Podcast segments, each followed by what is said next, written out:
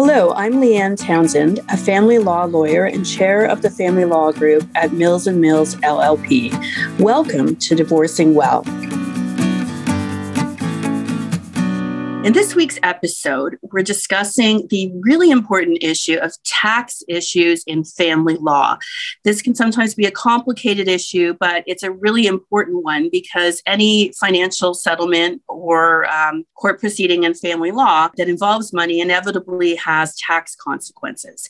So I'm really happy to have a colleague of mine from Mills and Mills joining me today, a tax lawyer by the name of Sabina Mexis. So welcome to the podcast, Sabina.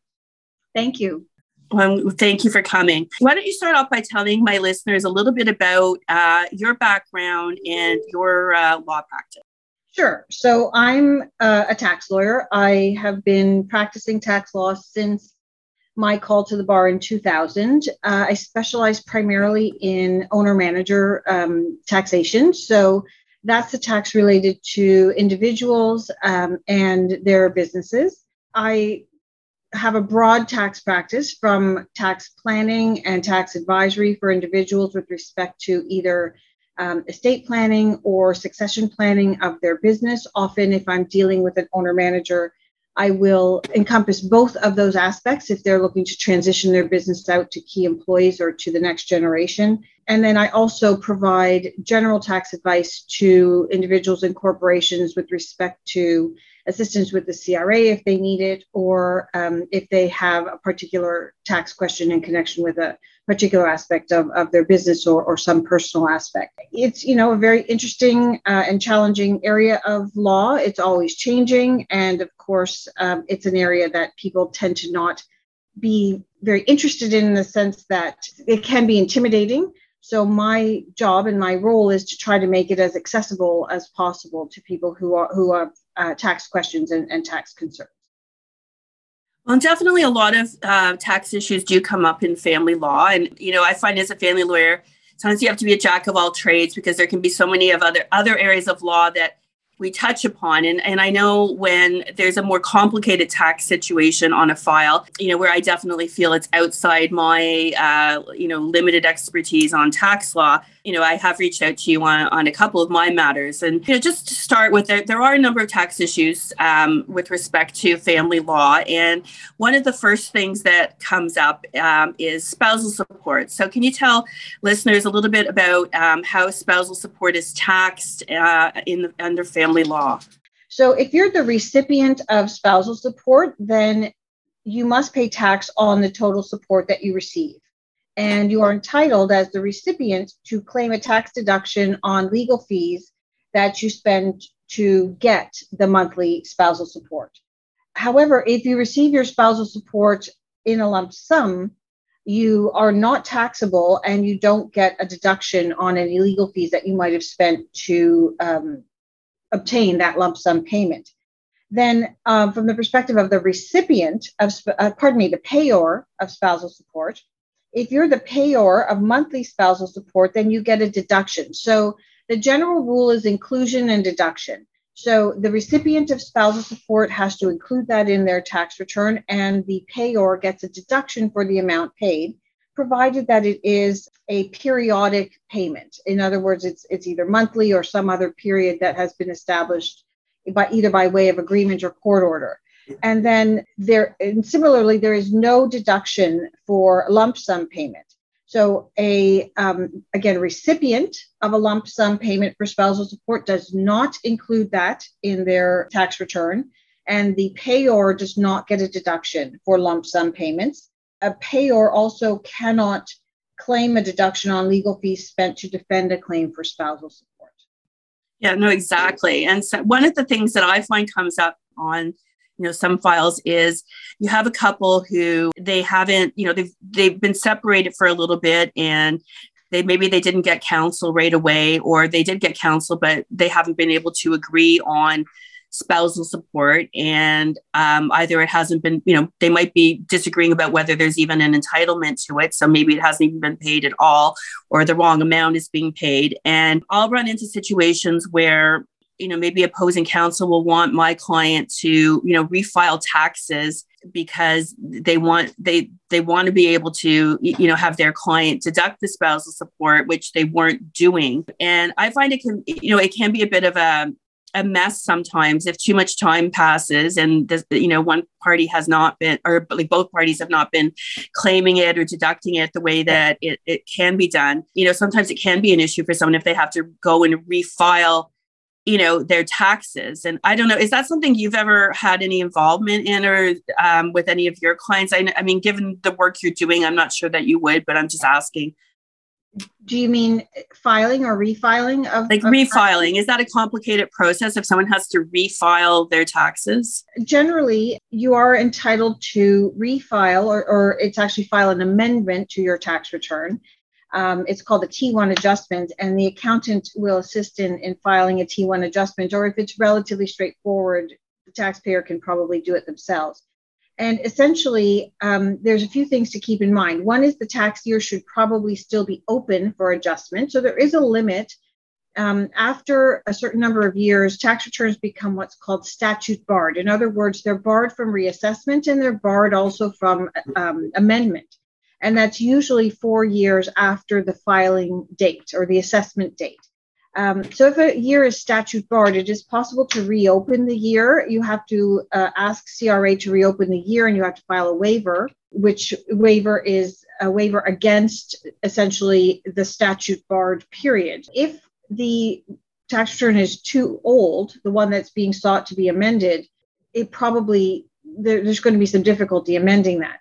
But as a matter of course, amending generally is, is relatively straightforward, and it's simply a matter of filing a T1 adjustment to include either the additional income or the additional deductions that you want to uh, report, and, and then it just gets processed in the normal way as a regular tax return does. Yeah, if someone has to do that, does it create any flags with Revenue Canada that they're now going to have to be concerned that they're more on CRA's radar screen and liable to be, you know, reassessed and uh, and you know audited or something like that, or is this that not really something to be concerned about?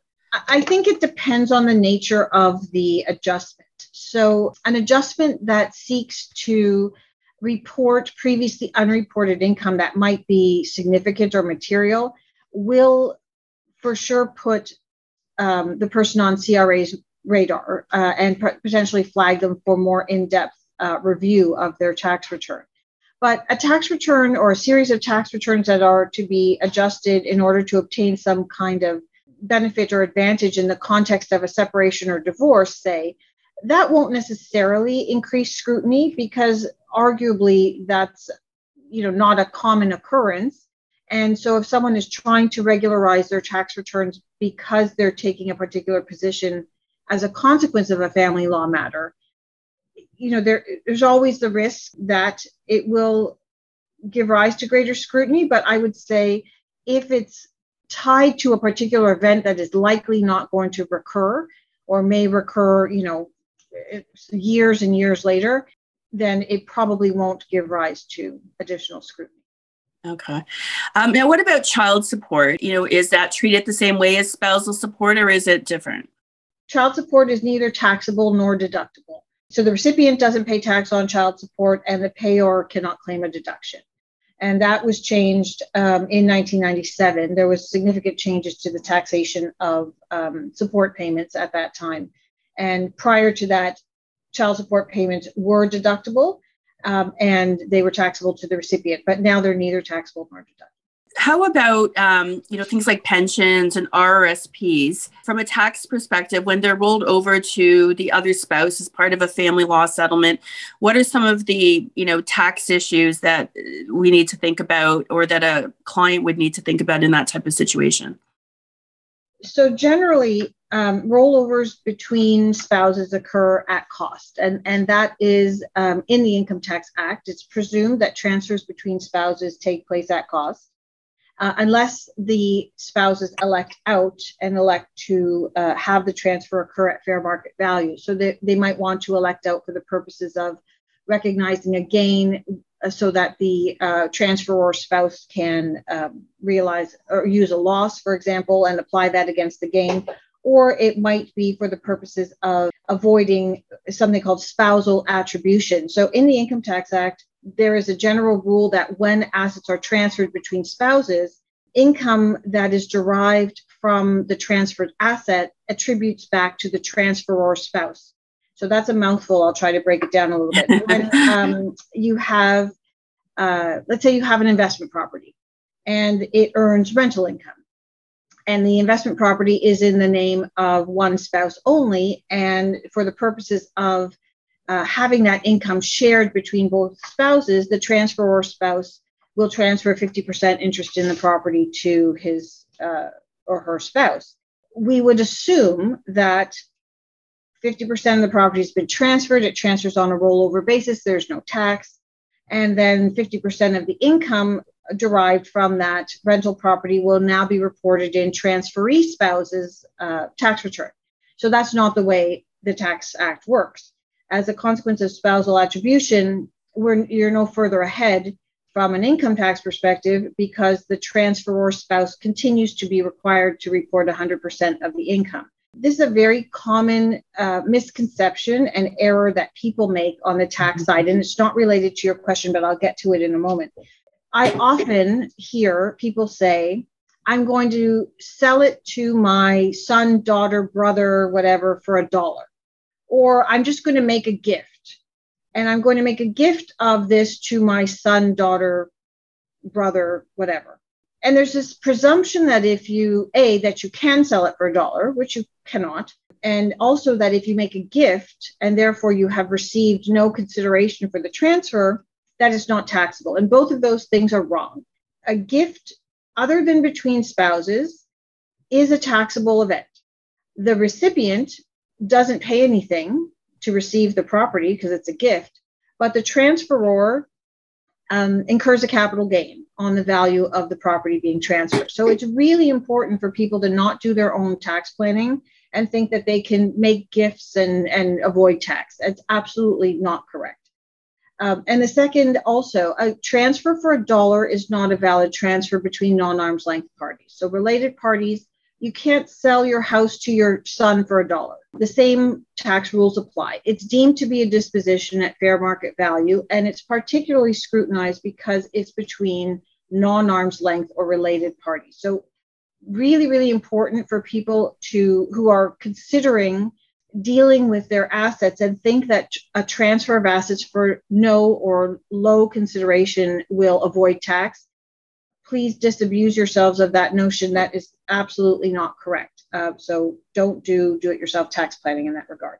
Now, with respect to your question about transfers of pensions and RSPs, there is uh, provisions in the Income Tax Act that do provide for exceptions to both the spousal attribution rule and uh, tax that might result on a transfer of registered or other assets where they occur on separation or divorce. So on an equalization payment or a payment pursuant to either a separation agreement or a court order, the assets that otherwise would have been taxable um, can be transferred in satisfaction of that equalization claim without giving rise to tax consequences. So, to the extent that an RSP, for example, is one of the key assets that's being transferred over on separation or divorce, uh, it can be transferred as part of that equalization payment without triggering tax. And um, there, there are exceptions to the rules uh, for attribution and otherwise for these kinds of equalization transfers. One of the common things that uh, I see come up with clients is, you know, when sometimes they don't always agree on the date of separation, or, you know, they may agree on it, but they don't, uh, when they file their tax returns, they don't, you know, claim that they're separated, or maybe one person does and the other doesn't. And, um, you know, then down the road, you end up in front of a judge and you have a client who has tax returns saying, you know, they weren't separated on a certain date, and he or she's been trying to argue they were. So, tell, I guess, if you could let listeners know a little bit about the importance of you know your tax information being you know accurate and how a court would look at a situation like that where you you know if someone's filed something with the government uh, such as a tax return you know the persuasive value of that uh, in their case we're a self-assessing and a self-reporting tax system here in canada which means that uh, you are, for the most part, responsible for filing your tax returns and for filing them accurately and reporting the information accurately and completely. That being said, though, a separated uh, couple who perhaps one files as married and one files as separated, so a few things will happen. The first is the CRA will likely take a look at these two returns and see that the person filing as married, it doesn't correspond to the person filing um, as separated because when you file as married, you have to put the other spouse's um, name and social insurance number on your tax return. So immediately they will be cross checked and there will be questions raised as to why they're being filed um, separately. Like from, from the perspective of the persuasive nature, th- there's a lot of commentary, certainly in, in tax law, and I'm sure it's the same in family law, of substance over form. And so, you know, form does not necessarily govern where the substance of the arrangement indicates that there really was a, sep- a different intention than what was re- reflected in the forms that were filed. So I think, as in any, you know, trial matter, if it were to come before a judge and someone was to take a particular position that they had filed in a particular manner, I don't think that would be necessarily determinative of the issue. I think any hearer of you know a first instance would look at what is it that was really the nature of the relationship between the parties, what was intended, and what actually accurately reflects the relationship between the parties. For sure. And I mean, and I would just add to that. I mean, certainly it would help if your tax return is consistent with your position. In an right. ideal world, you know, as a lawyer, I definitely prefer my client to be in that situation. But if they're not, you know, the things you just mentioned 100% would be taken into account. So it doesn't have to necessarily be determinative. One of the other issues that, you know, I see coming up is, you know, sometimes I will get a client who, you know, was perhaps in a more traditional marriage where she stayed at home and raised children and husband was the breadwinner and, um, you know, worked outside the home and perhaps had businesses or multiple businesses and she didn't really know what's going on with the cash flow and he you know his he was doing ta- their joint tax returns and yep. you know all of that um, and then we get to separation and that you know she finds out that unknown to her her husband has a huge tax liability that he you know he hasn't been filing tax returns or perhaps he has a business and he hasn't been submitting you know hst and and things like that. And now they're doing their financial statements and you know he's showing she thought they had you know they got this house and she thought they had all this these assets and she'd be getting this huge equalization payment. And it's much less or non-existent because he has all this tax debt that she didn't know about. First of all i guess if if your spouse has tax debt yeah. how does that affect you? So generally it does not. And and there are of course you know exceptions to that but we'll, we'll speak about the general principle first. There are provisions in the cra that do assess third party liability for somebody else's tax debt. Um, and that's under section 160 of the income tax act or section 325 of the excise tax act which deals with gst so there are mechanisms that the cra can use to try to collect from another person for someone else's tax debt but there are certain things that have to be met in order for that the CRA to have that power. So we'll talk about first the broad powers of, of the CRA in, in general. So the CRA does have broad collection powers to enforce the repayment of a tax debt. Uh, so they can seize and sell property, they can garnish bank accounts, they can lien uh, real property, and so on. And they don't require judicial authorization to do that. Those powers are in the Income Tax Act. So, to the extent that the tax debtor has assets, the CRA has broad powers to seize those assets for the purposes of collecting on the tax debt. So, where a uh, spouse potentially faces liability is where the tax debtor transfers assets to someone else, either the, the, the spouse or, or a third party, um, to try to rid themselves of assets so that the CRA can't seize upon those assets. So, again, just to kind of recap, CRA has broad collection and enforcement powers to seize a person's assets if they have a tax debt. If a person moves those assets to uh, out of their own name for the purposes of avoiding collection or seizure, act- seizure actions on the part of the CRA, then that is where the transferee, whether it's a spouse or another person, is potentially subject to CRA enforcement under Section 160 of the Income Tax Act. And for that section to apply, there really has to have been a transfer made from one spouse to the other spouse for the purpose of avoiding a, a CRA debt. Usually, um, if the surviving, uh, sorry, not the surviving spouse, if the other spouse doesn't uh, know about the existence of the debt, then generally they can try to claim a defense, a due diligence defense, to say that they didn't have any knowledge. It it's, will be difficult for them to to claim that defense, but it certainly is possible. It's not an absolute. Uh, it's not a section that that provides an absolute um, hammer as far as uh, trying to seize the the tax debt uh, and the, and the property that's been transferred. Now there are exceptions to transfers that are done in the context of a an equalization un, under uh, family law. Section 160 and 325 of the Excise Tax Act allow property to be transferred to a spouse if it's done in the context of a proper separation or divorce agreement. So that's the first thing that's important. Um, the agreement has to be in writing and agreed to by both parties in order for it to be effective. And of course, that's pretty standard, I assume, as far as separation agreements or court orders. The property can be transferred in accordance with a separation agreement or a court order.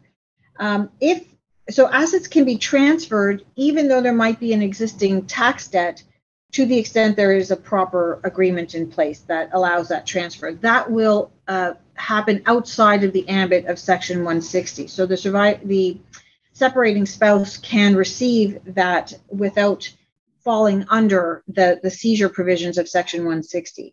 If, if the transfers are done prior to a, an agreement being in place, they're not going to have that same protection.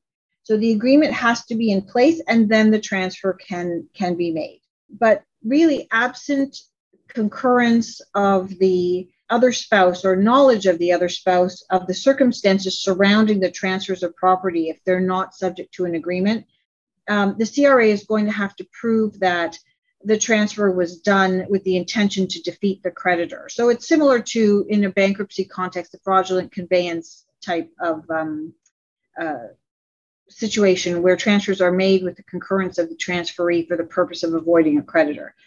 In a traditional, I would assume in a more traditional relationship as you've described, the transferee spouse would probably be successful in claiming that you know they she didn't have knowledge of, of the tax debt um, it's the same sort of circumstances that arise where someone is named as a director for example on a corporation that might have significant gst debt or source deductions that are unremitted. In those kind of circumstances also and i have seen this quite a bit the husband might be the uh, owner operator, but the wife is on as director and officer, even though really she doesn't do anything and has no knowledge of the business operations. Similarly, in those kinds of circumstances, while a director can be personally liable for unremitted GST and unremitted source deductions of a corporation, where the director is able to claim a due diligence defense and, and indicate that you know she really didn't have any knowledge um, and and was simply a figurehead director,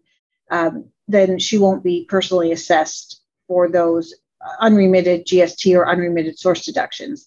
Uh, but again, as in all things tax, it's very very fact um, dependent. You know the general principles are simply a starting point, and then of course we will apply those depending upon the specific facts uh, attributable to the, the particular situation. Now, if someone's out there listening and you know they're concerned that you know m- maybe they could end up in one of these types of situations, how can somebody protect themselves from you know potential exposure to tax liability of their spouse? One of the best ways that someone can protect themselves, and again, I see it all the time, and I'm sure you do as well. Even you know in this day and age, there could be things like you know as, as you say. Uh, spouses are perhaps in a traditional type of relationship, a traditional marriage wherein the, the wife stays at home and the husband is the breadwinner. Wife may not have a lot of formal education. There might be a language barrier. Um, documents are put in front of the spouse to sign. Um, she doesn't have independent legal advice.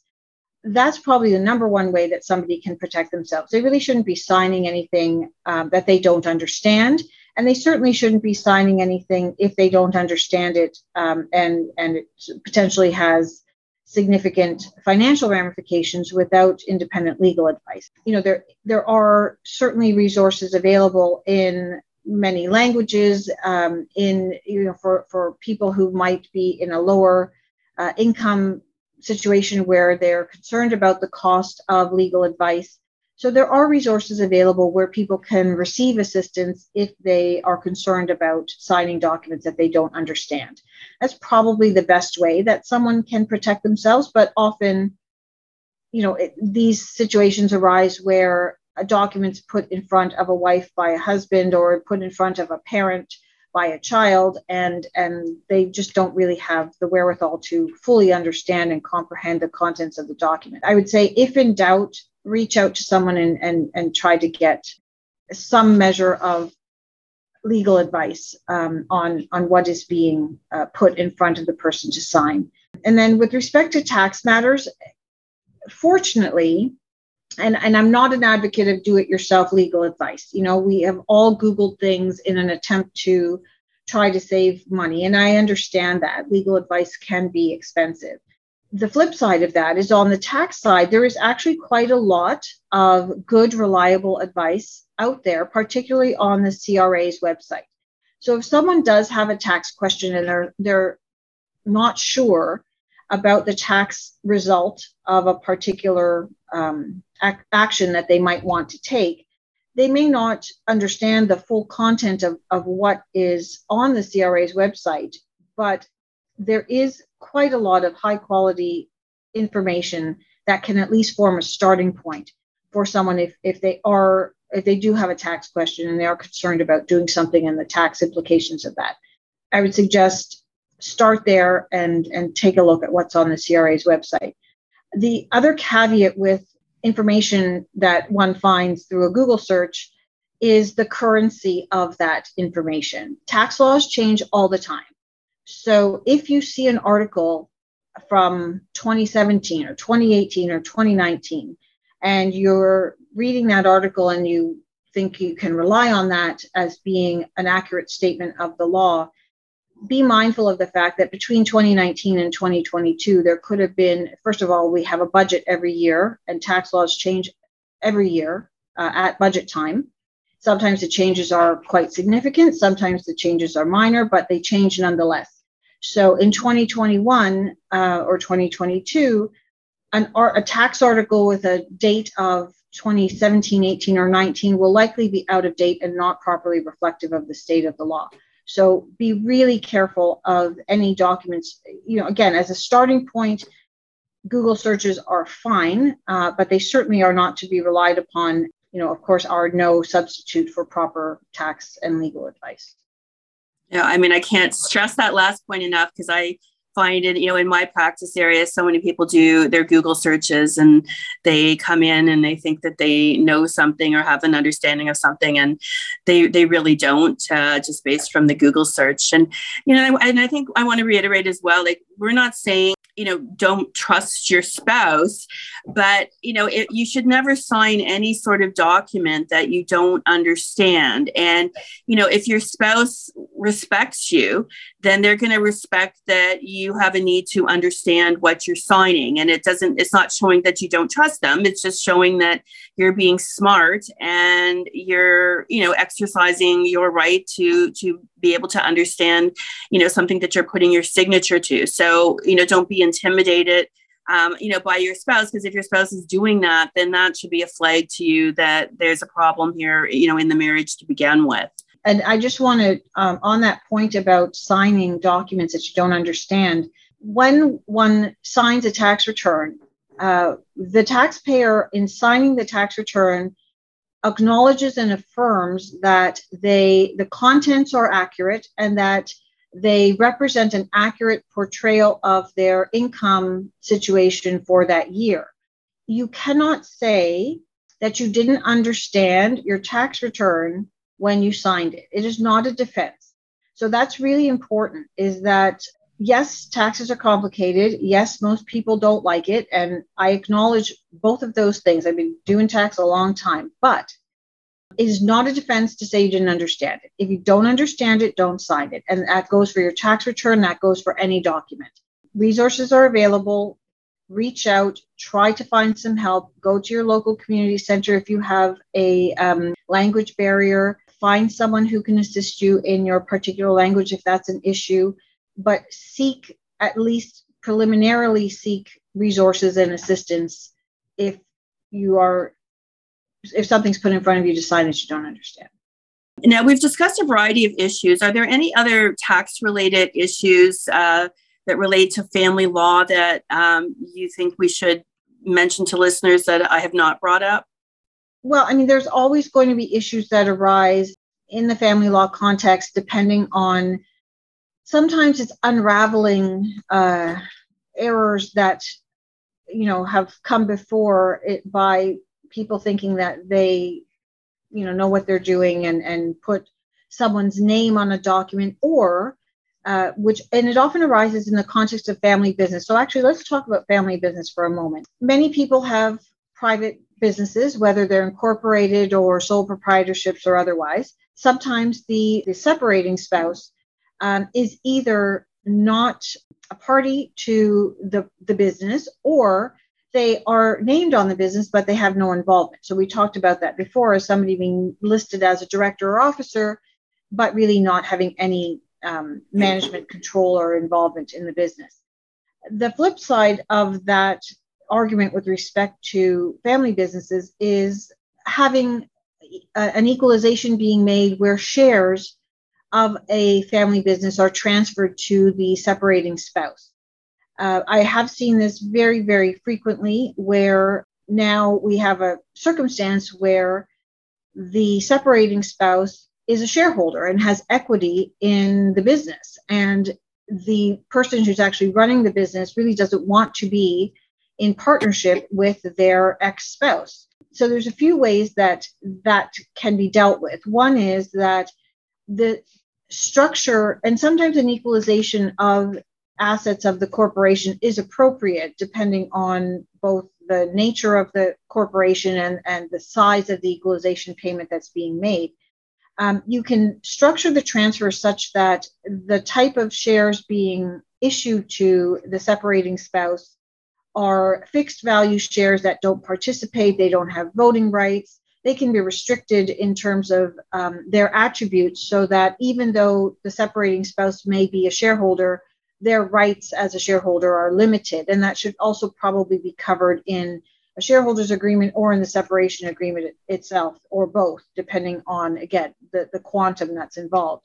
You know, we shouldn't overlook having to equalize family businesses uh, and, and the consequences of such equalization uh, because just from a practical perspective, a separating spouse who has shares of a family business corporation could potentially use pledge those shares as collateral. They could potentially have those shares be seized by his or her creditors, and that creates problems for the person who is in fact running the business.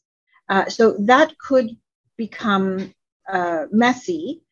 Uh, again, if if a family business is being equalized on separation or divorce, so proper planning is important there to ensure that um, it, there are ways to structure it, and there are ways to ensure that we don't have to necessarily liquidate assets to pay out a surviving uh, separating spouse.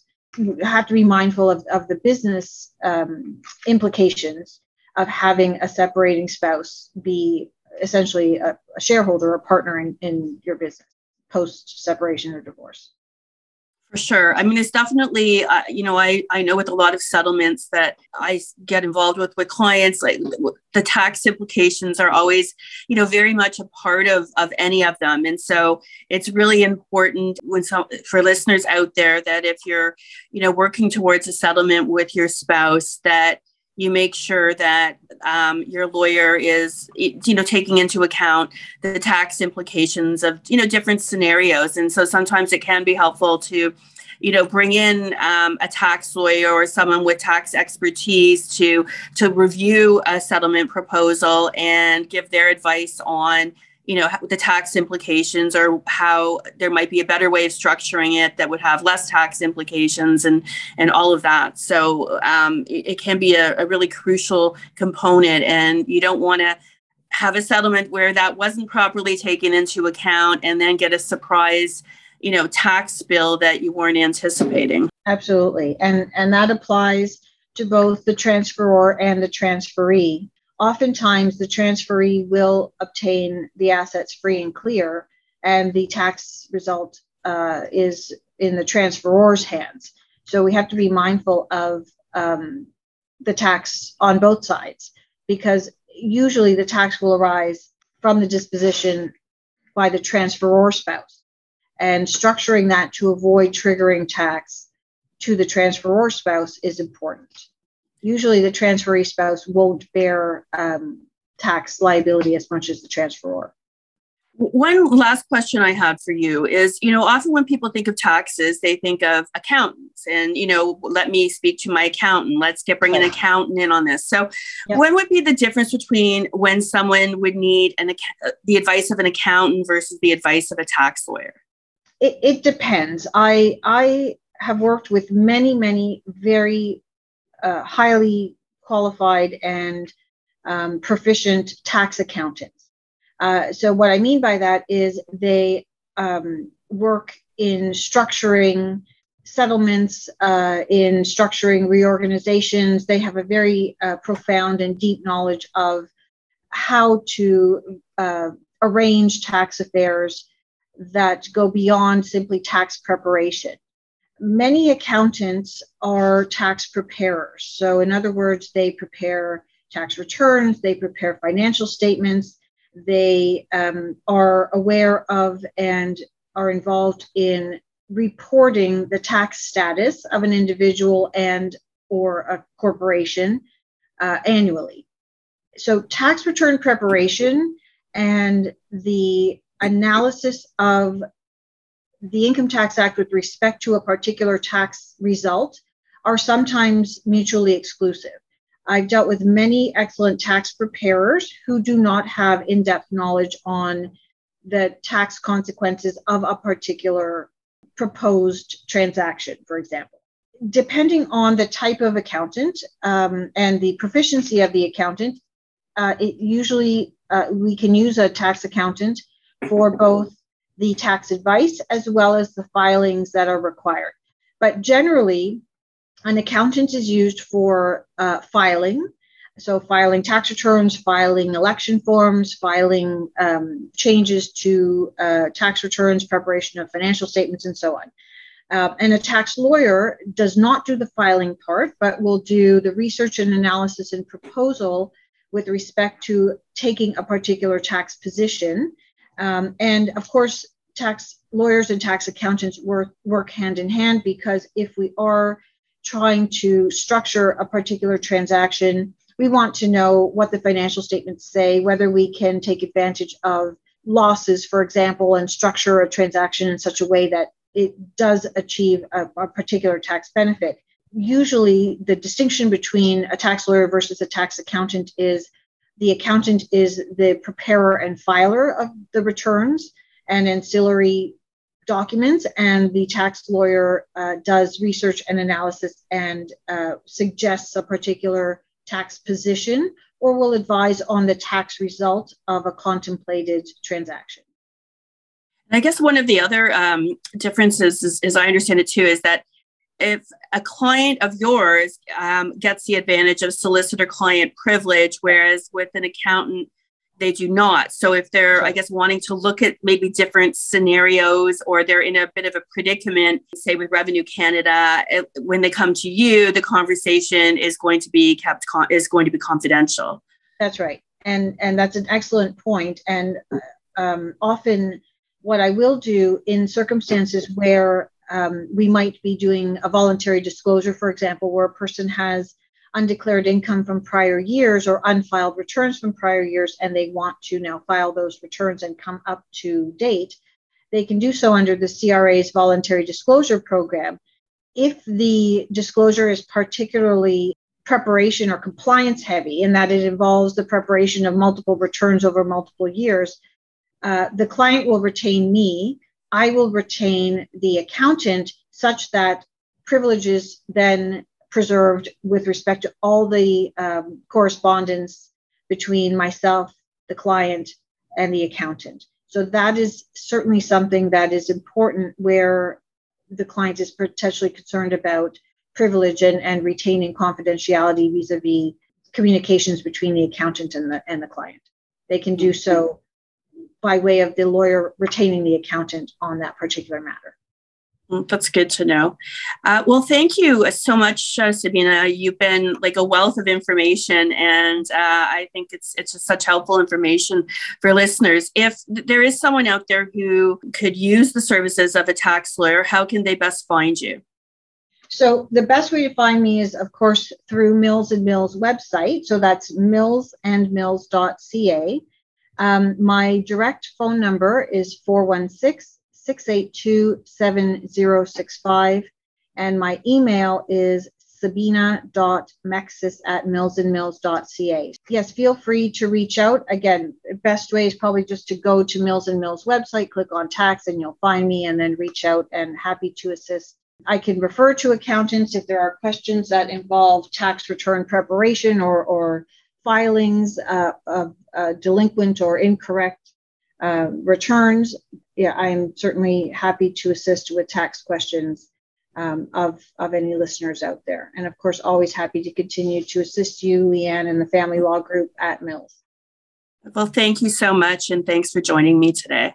And thank you to my listeners. Please like, subscribe, review, and join me here again next week on Divorcing Well. Hi, my name is Janet Fanaki, and I'm the host of the Resilient People podcast. I interview regular people from around the world who've experienced something major in their lives, bounced back, and found a purpose in helping others be resilient too. They're folks like you and me, and their stories are totally relatable, extraordinary, and inspiring. I had no idea what I could do until I did it. But it's the motivation of doing for other people that you know need support, need help, that you're able to really push and dig and find what you can do. Have an open discussion and not write us off and allow us to actually talk about our disability. Like, don't assume my limits mm-hmm. for me. You know, we went for a drive, told her what her mom was going through and what the likely outcome is going to happen. And we both just bawled. And then finally, Kate just said that we need to have hope. And to be resilient, you have to you have to have hope. Join me as we get to know some incredibly resilient people. The Resilient People podcast is everywhere you get your podcasts. Subscribe so you don't miss an episode. Thank you for joining me on Divorcing Well. If you have any separation or divorce questions, you can get in touch with me via my website at www.leannetownsend.ca.